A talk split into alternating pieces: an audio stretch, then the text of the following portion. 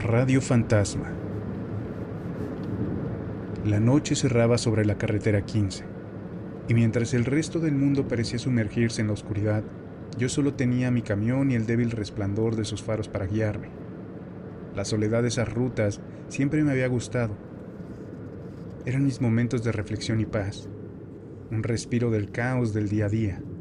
Pero aquella noche el silencio se sentía más pesado, más palpable. Por suerte, siempre tenía la radio. Encendí la radio buscando algo que mantuviera mi mente activa y alejada del sopor.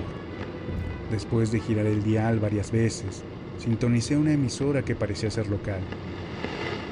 Le suplicamos que tenga cuidado al momento que anomalía La voz del locutor tenía un tono pausado y melódico que relataba historias de desaparecidos en carreteras mexicanas, Recuerde que los reportes han dicho que lamentablemente la desaparición de personas ha sido perfecto para mantenerme En despierto. este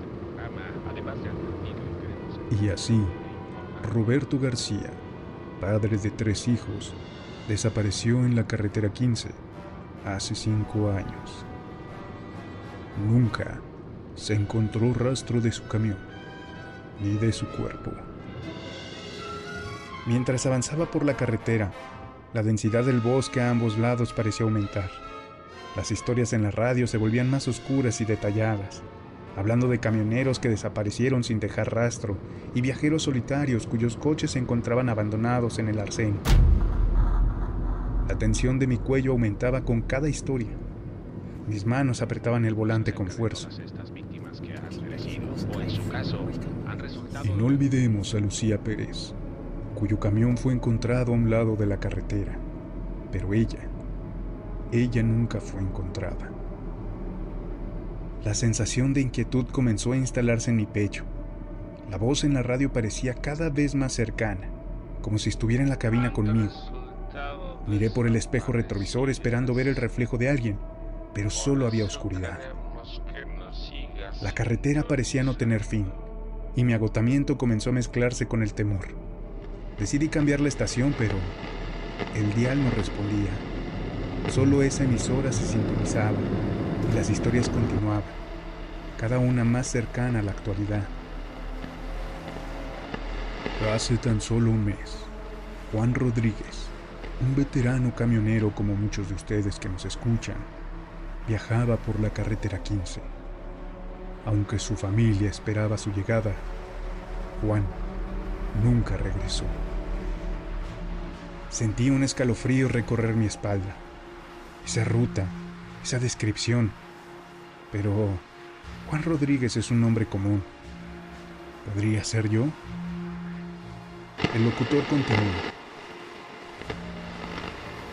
La noche era oscura, sin luna, y Juan, como siempre, sintonizaba las estaciones de radio para mantenerse despierto. Pero lo que no sabía es que esa sería su última noche. El corazón latía con fuerza en mi pecho. La carretera delante de mí parecía difuminarse y, por un momento, todo se volvió borroso. Sacudí la cabeza tratando de despejar mis pensamientos. Si estás escuchando esto, Juan, dijo la voz con tono escalofriante, es porque ya estás en nuestra lista. Todos los que escuchan nuestra emisora tienen un destino en común. No hay escapatoria. Miré a mi alrededor desesperadamente, buscando una salida o un lugar donde detenerme, pero la carretera estaba desierta y el bosque parecía cerrarse más y más sobre mí. Entonces, la radio se apagó abruptamente y el silencio llenó la cabina. Frente a mí, en la carretera, apareció la figura de una mujer vestida de blanco con el rostro cubierto por un largo cabello negro. Frené bruscamente y entonces perdí el control del camión.